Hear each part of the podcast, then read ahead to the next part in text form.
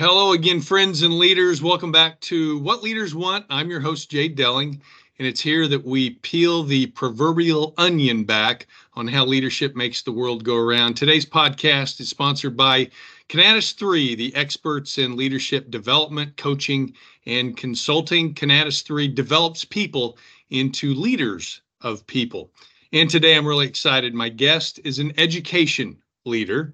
Say hi to Rob Rotola, president of Life Prep Academy in Wichita, Kansas. Life Prep Academy is this beautiful and rich story of of, of really giving families a, a great and affordable option of preparing their young man or woman for college with this just great style of academic quality under an umbrella of a godly based foundation. I love that. Rob, thanks for stopping by to talk about the impact leadership has in education and to talk about leadership in general. Welcome. Thanks, Jay. Thank you so much for having me. All right. So, your leadership story is absolutely fascinating to me, Rob. So, let's okay. break it down in segments, okay? Because okay. it th- there's a lot to it. And I, w- I want our viewers to um, really pause and, and, and understand all the different layers. So, in seventh grade, your school basically went out of business. Your father restructured the school where you finished high school. Talk about that time in your life and what you learned about leadership by watching your father and how the dominoes kind of begin to fall in teaching you about servant leadership. Okay, so yeah, I'm the oldest of five kids. My dad is a local pastor here in town of a church called Word of Life Church. And we moved to Wichita when I was about three years old and a tiny little uh, a church, and so my dad wanted to put us in a private school. Um, he had a real low income, and he had found a very affordable school. It used to be called Christian Center Academy. It was on West Street in Taft, and I started there in kindergarten. And and in seventh grade, that school had announced to its parents that it was going to go out of business, and um, it just couldn't keep up with the the bills and and and the teachers. And like many church schools, it just really was struggling. And and at the time, my dad's church had been blossoming and had, you know, seven, 800 members, and they had this dream and idea to start a school. And one thing that I learned from my dad is uh, a lot of people in the in the church world or in the nonprofit world, they won't try or do anything new until it's very safe, you know, until I got all my volunteers lined up, I got the whole budget lined up, I got the whole plan, I got a three and five year plan, and we've had 10 meetings about it. And now, now let's try to do something to serve the community unfortunately, you just never get there. And um, sometimes those ministries or those nonprofits end up just doing very little or never really, um, you know, ne- never really accomplishing what they set out to do. And what I saw my dad do is, I mean, the truth is he had no business starting a school. You know, he had little bit of knowledge, limited budget, um, but he knew that demand was there, and he knew that even if the school started as medium quality, it was going to be serving its customers, and parents were going to want what we were going to offer. So he jumped in and just started a school. I mean, he took over our our our school that was going to close and added a building for elementary and and it was a new fresh thing in Wichita. And in '99, when the school opened, um, you know that first year we had a huge amount of students, a big influx. Um, but um, you know the school fell on some hard times. The the lady who was the principal and had founded it, um, unfortunately, got diagnosed with cancer right after she started and passed away that first that shortly after that. And uh, so the school had a rough beginning. Um, I was in eighth grade the very first year of the school, and um, um, and uh, but I, yeah, I learned a lot from my dad. One of the things is is is uh, God honors movement. God honors doing something, you know, um, and, and and being sometimes risky and sometimes um, stepping out and being willing to uh, try something even before you have all your ducks in a row. I love that. So you graduated from high school and played football in college and as with many of us, uh, career in professional sports didn't work out. Yeah. It was, I think it was 2008 during the financial crisis. Jobs were scarce. You moved back to Wichita where you hung out in your parents' proverbial basement playing video games. I mean, who wouldn't want to do that if they had the chance, right? I and mean, then, yeah. Yeah, yeah, and so and then incredible leadership opportunity presented itself, right? So tell us about the leadership it took by taking Word of Life School, which was, as you said, losing money in 2008, into morphing it into Life Prep Academy today, where where you positively impact students, you're making money, and you're growing today. Talk to us about that period of time. Yeah, my dad instilled in me certain values, and one of those of being hard work and and um, not giving up. And I, I I was a really driven kid and teenager, both with sports. I played baseball my whole life. I switched to playing football in high school actually, and and played quarterback and loved it and fell in love with the game. And um, I went to Hutch JUCO to play um, football, and then man, I got hit with what college football is like compared to that high school. And unfortunately, I I didn't have some mental toughness, and I and at, at 19 I you know changed my mind and did that classic thing, and then I transferred to a school called Wheaton College up in Chicago, and and um, and went there and and and um, um, and uh, enjoyed my time there, and and um, uh, played a little bit of baseball and a little bit of football, and uh, had a had a good time there. Uh, never really saw the, the athletic career take off um, like I thought it would. And so, yeah, when I got done with college, I had a job offer to stay in Chicago, but family was so important to me. And, um, and so I, I, moved back. I had a sister who was still in, two sisters who were still in elementary school at the time because I'm the oldest of five. And, and so I moved back and I, at first I was just for sure I wasn't going to work at the school or my dad's business. That's all I cared about. I was going to work at Coke or Cargill or Cessna or one of the big guys. And and so in 08, I'm I'm sitting there in that summer and I'm making applications and I get nothing. And it was crickets. And and I kind of went into probably maybe what I now know maybe would have been a little bit of a depression. I was directionless. I uh, like you said, I was I had reverted. I hadn't even played a single video game in four years of college. I was playing video games all day in my basement that I actually own my parents' house now, so it's funny. Uh, but I was playing video games in my basement and I um, um, and my dad saw that I wasn't really doing anything productive, and he asked me to be the football coach at the school. And uh, and I, I was like, well, I won't teach or I don't want to work there, but I can coach football. And so I kind of jumped in to coach football. And and then that first year, actually, school um, had even a bigger tragedy. The principal had had a heart attack, and he was he was um, he was not able to continue on in his current role. And so um, that my dad had asked me, and and the board had asked me to, you know, I had a finance degree and a, an economics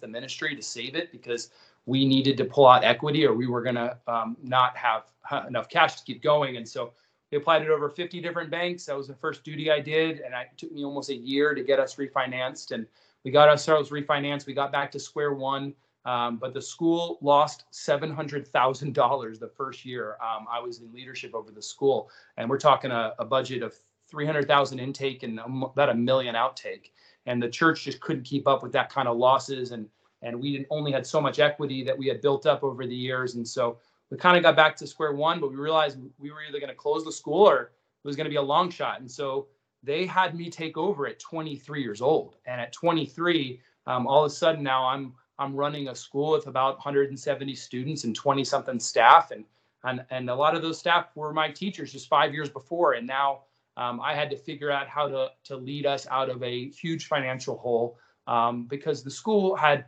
great ideas, um, but um, it had honestly had been run by kind of too many pastors and and we needed some actual business sense in it and and and to figure um, some things out. And so I had a certain strategy that I enacted that first couple years and it, it, it tended to work and it, and it grew over time. So th- that's interesting to me because you know you talked about you know how the leadership with pastors and so it, it appears to me like you had that good balance because I, you know, I've known you for a while and you're one of the most godly people I know, but you have this this intrinsic style and, and, ability to process business along the way. So talk about the importance of that of that balance. Well, I think a lot of times in nonprofit world, people start with the charity, and they're like, you know, running a school, you see a family with five kids, they need your school, they can't pay anything, and you say, well, this is why our school's here to help this one family or help this family, and and when you start with that, um, and you're not kind of strong, that's kind of the limited charity you're going to give. You're going to help a couple of families. Um, when we really realized that, hey, let's get our business in order first. Let's be financially independent. Let's be strong. Let's not take deals that don't work and don't make sense. And then a year, two, three down the road, we're going to have ability to help five or six families like this, not just one. And so that was the strategy I did. So it was a lot of changing the guard of what we had done in the past. Um, you know, I'm a 23 year old leader at this time, and and honestly, I, I I jokingly say it was my leadership style was like I'll clean the throw up because I needed to earn the respect of these 40 and 50 and 60 year olds who are now answering to a punk 23 year old that they rightfully would have probably assumed I only got the job because you know who my family was, but it was pretty quick that I was able to earn their respect. And they saw me that I was willing to do anything, that I was working hard, that I would get there at six in the morning and clean their classroom before the first day of school, so you know it looked good or whatever. And and when they saw uh, uh, that all of a sudden the schools start bringing in, you know, we almost tripled our revenues within the first three years. And so we all of a sudden were a, a business in three years that had tripled its revenues and it had more employees and more opportunities and the quality was still probably a C minus C plus. But but but it was a momentum thing and schools don't grow like this overnight. Schools kind of kind of go up and down and, and and you know it's only uh, there's a big chicken and egg problem with schools which is you know you want to have a football team well you can't have a football team without players and you can't get players without a football team. And so you kind of have to start sometimes investing in programs that are not going to pay off for three four five years. And so it took us getting our finances in order so we can invest in in programs like fine arts and sports and clubs and activities which took years to pay off, but have paid off now. And now, you know, sitting here 15 years later, the school is just in a really different spot than it was when we took it over. Rob, in leadership, we we talk all the time about influences um, in our life. Other people make huge impacts in our lives, right? And when it is parents at the top of that list, it makes my heart happy, right? Yeah. Um, I know you're close to your mom and dad. I want you to talk about the impact and influence that your parents have made in your life.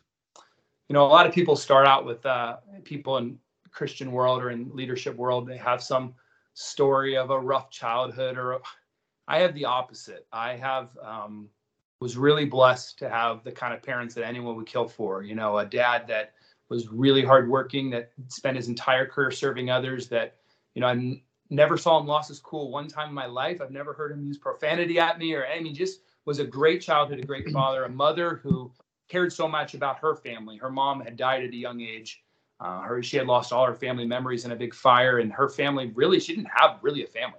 Um, uh, she has some sisters that she's close to and a brother that had passed away, and so for my mom, I got to see the importance of building a family. Um, you know, family memories, pictures, all that stuff that, you know, when you're a kid, you, you're like, I want to take another picture. But now, you know, uh, you know, we have this incredibly tight knit family and, um, and an extended family of cousins and, and, and, and my wife's family now that is around, around the world. And, and so, um, yeah, setting me and the importance of, of family. And then also I saw my dad balance work and personal life greater than most pastors and most people I have seen. My dad was a baseball coach. He coached us hundreds of games every summer between me and my brother. He would he would sometimes preach with his baseball uniform under his suit so he could then rush to the game and get there by the start of the first inning uh, for a noon game on a Sunday. So um, I, I, saw the importance of that, and I have, I have continued to do that with my kids as I coach my son in golf, and and um, you know hope to have him be able to be better than me one day. So. Great story. All right, we're at the halfway point. Now we're at the uh, point in the podcast where we get to know Rob Rotola. So okay. I'm going to ask a question or ask you to pick between two things. All right. There are no points awarded, no right. prizes earned. You get nothing and you like it. All right. Okay. Are you ready? Yep. All right. Here we go. Pebble Beach or Augusta National? Oh, Augusta National. It's not even close. I, Augusta. I love Pebble Beach, but I mean Augusta yeah. is like every golfer's dream come true to even just see it. I mean, I would probably pay five grand to just walk the course. I don't know. I mean, um, yeah, it would be my dream to go there one day, um, for sure. I don't want to brag or anything, but I've been there three times. Oh my gosh! I got to bring me next time. I promise. I'll be a good partner. Augusta National or St. Andrews? Oh, that's going to be a tough one there. I would love to walk across that Swilcan Bridge and see the, you know, Old Course Hotel. And man, um, I'm still going to pick Augusta. I, uh, you know, I know that's the birthplace of golf, but that just is not nearly as beautiful as Augusta, Georgia. And I would just, I would love to to get a chance to see that golf course for sure. All right. Would you rather have the satisfaction of hitting the green at the iconic par 3 17th hole at TPC at Sawgrass Okay. or 12. hitting the famous par 5 13th at Augusta National in two. Oh, you know me, Jay. I'm a long hitter. I can't hit par threes. I uh, you know, I grew up playing baseball and football, so my golf journey is funny. I uh, I just started playing really during COVID. Um, that's when I met you. Um, and uh, no, I would like to go for the green in two and try to hit a 270 yard three wood into that green for sure. I almost answered that for you. All right. Jack Nicklaus or Tiger Woods? You know, I am a I am a Tiger Woods fan through and through. I know he has a gray and checkered past, but I think we all do. And I'm really, I was, I actually learned a lot with how he came out of the struggles and the, the drama that he had put himself in and, and became a better man. And so, yeah, I, I would say Tiger Woods for sure. Would you rather make a hole in one or a double eagle? I've never had a hole in one. I think you want to make a hole in one because hole in one, you all your friends are on the tee box with you, and it's a big celebration together. A double eagle, you might be completely by yourself. I don't know. And plus, a double eagle, you usually don't see it go in. It's like a random thing. You get up there and you notice you made it. But no, I've never had either one. But I would, I would, I would take the hole in one. My wife Jay bought me a hole in one T-shirt because she know I love golf, but she didn't understand you can't wear that if you have a hole. In, so I keep it in my golf bag. If you ever get a hole in one with me, I'm going to rip it out. I'm going to put a hole in one T-shirt on. My wife bought me five years ago. So. Well, I hope you I hope you launder it every month or so. That's All true. right. For a game-winning play, would you rather throw an 80-yard touchdown pass or take the snap and run it 80 yards for a score? Well, I did throw an 80 yard touchdown pass to win our state championship when I was in 11th grade. So I will take that one. I uh, remember the play like it was yesterday. Jesse Denman along the left hand side hit him in stride and and and and uh, in front of a couple thousand fans in high school, and it was you know one of the strongest memories of my life. So I'll take that one. All right, I know you have ties to New York. Yep, The Yankees or the Mets? we're Yankees fans. My family. My dad grew up a Mets fan, but kind of been Yankees fans. But honestly, uh, when Nate Robertson made the big leagues for the Tigers, I kind of became a Tigers fan because Dick, his dad, was my first boss. And so I became a hardcore Tigers fan. Now I actually like the Marlins because one of my students is on the Marlins. Jazz Chisholm, one of my former hmm. students, went to my school. He's the, he's the center fielder for the Marlins. They just made the playoffs. So I'm a Marlins fan now. Can you imagine? All right, that, you got to be proud. Mariano Rivera or Derek Jeter? I love that Mariano Rivera was able to get all the best players in the world out with one pitch. I mean, he just only had one pitch, and I will take Rivera. He was, although I mean, Yeah. I, I think I had Jeter's jersey growing up, and I loved him, but I'll take Rivera. You know, I I remember back when uh, Rivera made his last appearance in Yankee Stadium, Mm-hmm. and he was taken out of the game by Derek Jeter and Andy Pettitte, and Wow. that always stuck with me. Do you remember that? Yeah, I do remember Yeah. that. I Yeah. remember that. All right, was- yeah. Giants or the Jets? Oh, I'm a so my dad's from New York and our family was there, but we moved down to South Florida. So I'm a Miami Dolphins fan. I was born in Miami. I hate the Giants and the Jets. I really hate the Jets. I really hate the Jets. They're in the they're in our division. So no, I'm not a Jets fan. I'm glad the Chiefs beat them this week. So. Okay, well that that messed up my next next question. so you're you're a Dolphins fan? Correct. I'm randomly a Dolphins fan. My dad's teenage years were in Miami, and so when I grew up, my dad had my dad loved the Dolphins, and so you kind of love who your dad loves usually in Oh, football. So okay. even though All I'm right. not So a Dolphins fan. so we'll go this way. Um, Bob Griese or Dan Marino? Oh, I'm 37, man. Griese way before my age. I'm way old though. First game I ever watched was Dan Marino. I remember the Leon Lett game with my cousins in the snow in. Thanksgiving Day. That was my first ever football game I watched in my life that I remember. And so, yeah, I'm a Dan Marino fan. And now I love Tua. Oh my gosh, Tua! What a what a leader and what a Christian guy. And I, I hope he can stay healthy because he'd be he'd be great. All right, Rob, what is your dream foursome, dead or alive? To play golf. Yep. Okay. Well, you got to start with Tiger, uh, but I'm going to go really outside of golf for the re- for the next two. I'm going to go with Elon Musk and Donald Trump because that would just be an unbelievable example of the you know the yeah that's who I, I would take I'll take Elon Trump and Tiger and me on Augusta and we'll play 18. that golf course would never be the same wherever you played. All right, as I said, no points awarded, no money, you get nothing, but thanks for sharing part of your life. Thank All right, you. back to the ranch. So Yep. every conversation I have on what leaders want will include the topic my most impactful leadership moment or leadership period of time. Mhm. You touched on it earlier. I want you to go into more detail.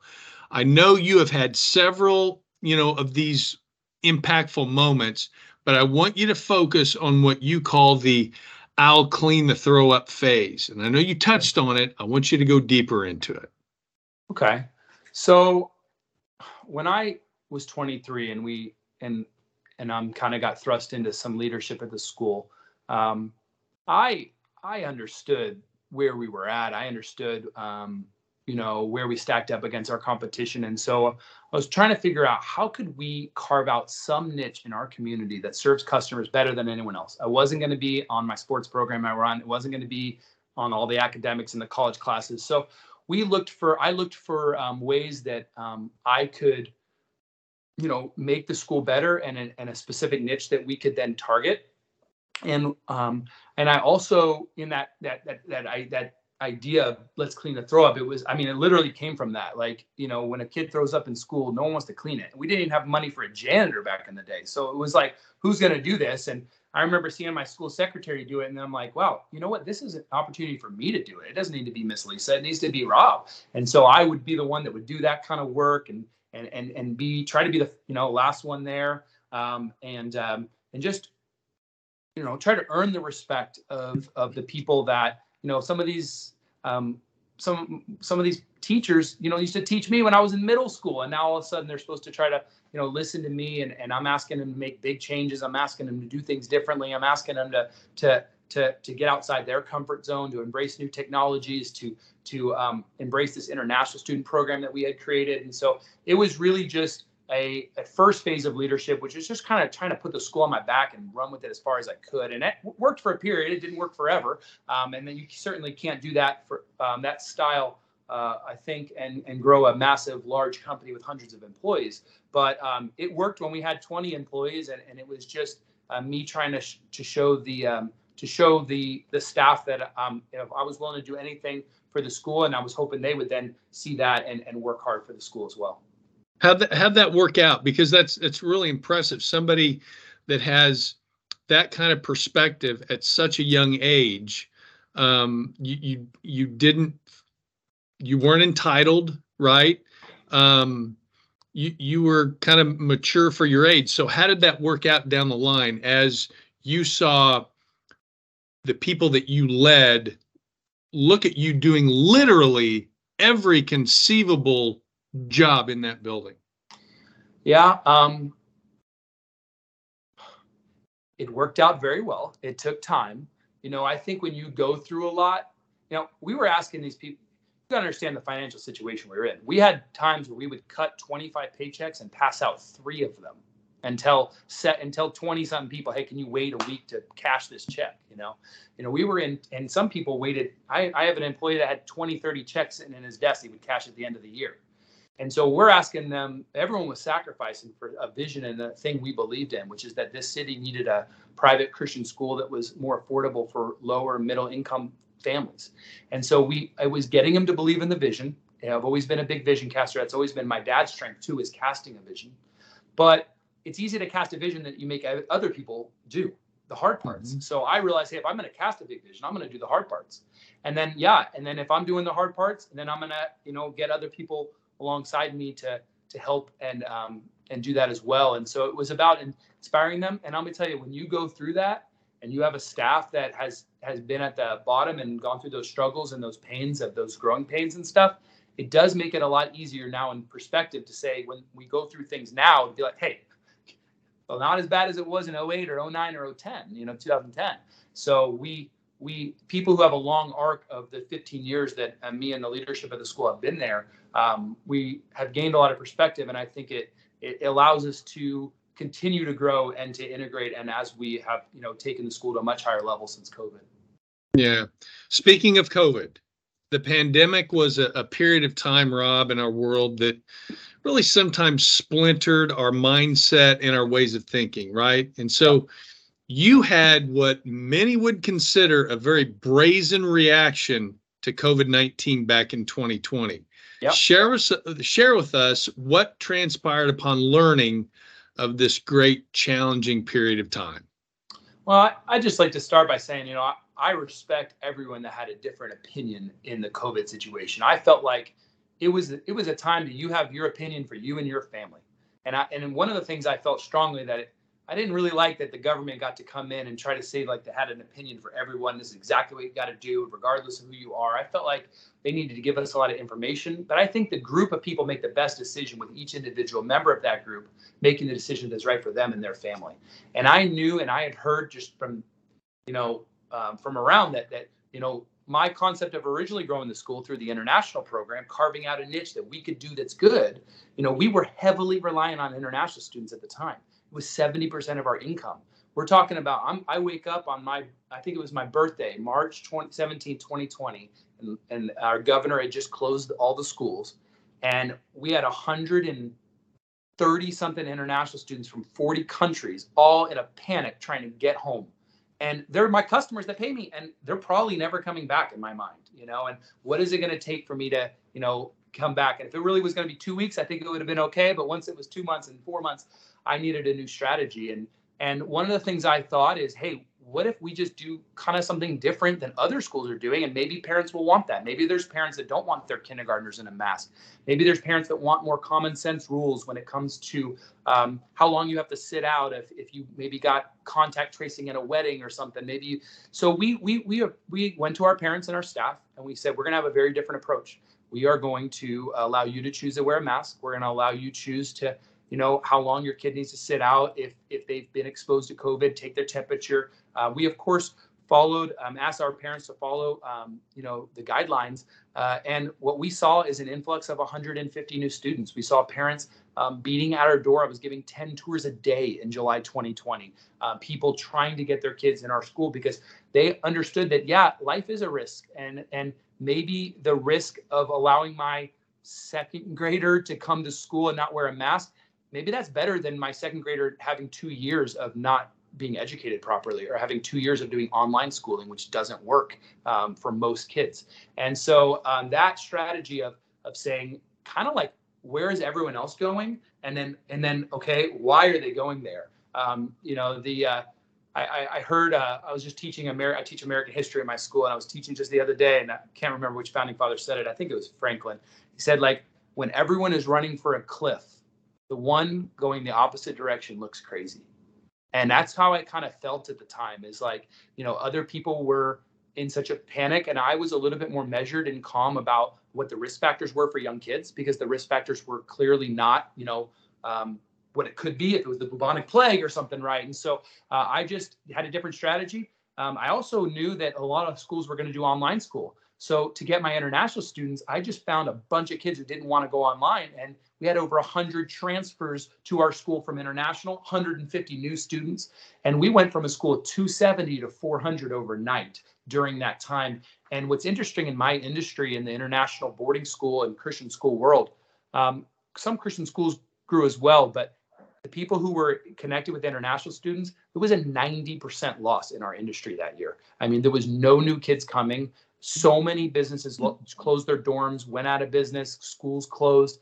And so we were able to grow 15% our international program during the hardest time ever because what my one of the things I learned from my dad is, you know, when everyone else is looking at a circumstance and they're just worried about everything, he had this little approach he used to do where he would lay out all the bills out on the table and we couldn't pay any of them, paychecks and bills, and he would laugh at them, like physically say, ha ha ha, you know, laugh at the bills changed his mindset you know didn't let them rule over him realize i'm going to take this one chunk at a time. I'm going to wait i'm going to make five good decisions today and I, and just you do that for 30 days in a row and man you made 150 good decisions and you all of a sudden you're out of a hole. And so that was what i did during covid. I worked my absolute butt off for the last three years. I kind of feel like i just came out of that um, oh, oh, that phase between covid which then spurred us needing a new building because we grew and then getting a new building and just moving into it. So overall um, you know being willing to um, being willing to lead during a, a period of time when everyone else was afraid of lawsuits um, I got a call from the health department, and I just said, "Hey, I feel like I have a First Amendment right to peaceful to assemble and to to have the freedom of speech." And our parents, it's a private school, not government funded. You know, our parents are choosing to come here. I don't see in the Constitution that I don't have a right to to operate like our parents want us to operate. And so that was a it was a little risky, and um, yeah, it certainly took a little bit of guts, but. Um, I'm really glad that that me and my team did it. And you know, out of our 70 staff members at the time, we had zero that wanted to teach online. You know, we had all of them um, realize that they wanted to stay in person, and that really paid off. Taking risks, measured risks like measured you did, risks. is certainly part of leadership. So, Rob, I know you're a reader, someone yep. with a, a thirst for knowledge about an assortment of topics, right? You're a big fan of who is holding my ladder, which is based on a, a, solid leadership strategy, in my opinion, of having the right people in the right seats. Yep. Share with us how this relates to your culture at Life Prep Academy. So, when we blew up during COVID, we went from a school where I was directly managing all the employees, the 40 something employees we had. Mm-hmm. All of a sudden, now we have 400 students. Our staff got up to like 80 over, almost overnight and I realized I needed a better middle management strategy and a better a better team under me that that I was giving them more authority. I think I had developed a bad habit during the first couple years, which was thinking that we were they were one disaster away from going bankrupt because we were for like many years. Uh, and so I kind of, even though after we, the school had gotten a lot stronger, I, I kept was I was micromanaging and it wasn't working. Um, and I'd been given a book um, from one of my dads, um, that book you referenced. And, uh, you know, the concept of the book is just, you know, who is holding your ladder to allow you to go higher in, in business and with your school. And I looked around me and, um, well, it, it, wasn't, it wasn't that pretty. And so um, it, it, took, it took me hiring new people. Um, and I didn't even get it right the first two times. I, I hired a, I hired a, a leader that it, it didn't work out. I hired a, a principal that I had to let go just shortly after, and and I was I think my staff thought I was to fail, um, and that it wasn't to work. But I was able to actually tap into some of the same things that that some of the same risk taking that the board did to me, which was I I found a principal. She had 15 years experience in 259, and she was amazing. Her name's Paula Rodriguez, and she came on our staff, and then I promoted two moms, you know, um, one that, had education. I made them high leaders at my school. People, uh, one lady was a mom. She was on the Newton School Board. She knew school. She was a sharp businesswoman. Another mom was that uh, uh, she had a, she was this caring, loving person that loved the school so much. And I realized, you know, if I have a great leader like me casting a vision, I don't think I'm that great, but a good leader casting a vision. Paula, who I wanted to say was the great leader, really knows how to run a school, and I and I don't micromanage. I've given her the keys to the ship. I moved into a little bit of a higher position to where I'm caring over the block, not managing everything. And then she has this great team of these two worker bees under her that really have a passion and love for the kids in the school. And and this new leadership team that I've created and then making directors of each department and giving them authority and letting them letting them um, letting them take ownership. And now we have a instead of having one or two or three people fully bought in like i have been for 15 years i feel like i have 20 30 leaders fully bought in. And um, and we have a, a much higher ladder being held by more people and the schools in the straight the the the most financial strength it's ever been in and the, and the, the clearest path towards the, the where I want to take it that we've ever been in. And I see light at the end of the tunnel for us to be a great school. Rob, this has been uh, an enlightening time for me. I've learned a lot. I know the listeners have. Thanks for your time today and sharing your thoughts about leadership. It's truly an honor to to get to know you better. Friends, that's a wrap. We'll put a bow on this episode of What Leaders Want. Today's podcast is sponsored by Conatus 3, the experts in leadership development, coaching, and consulting. Conatus 3 develops people into leaders of people. Until we meet again, remember if your actions inspire others to dream more, learn more, do more, and become more, you, my friends, are a leader. Bye now.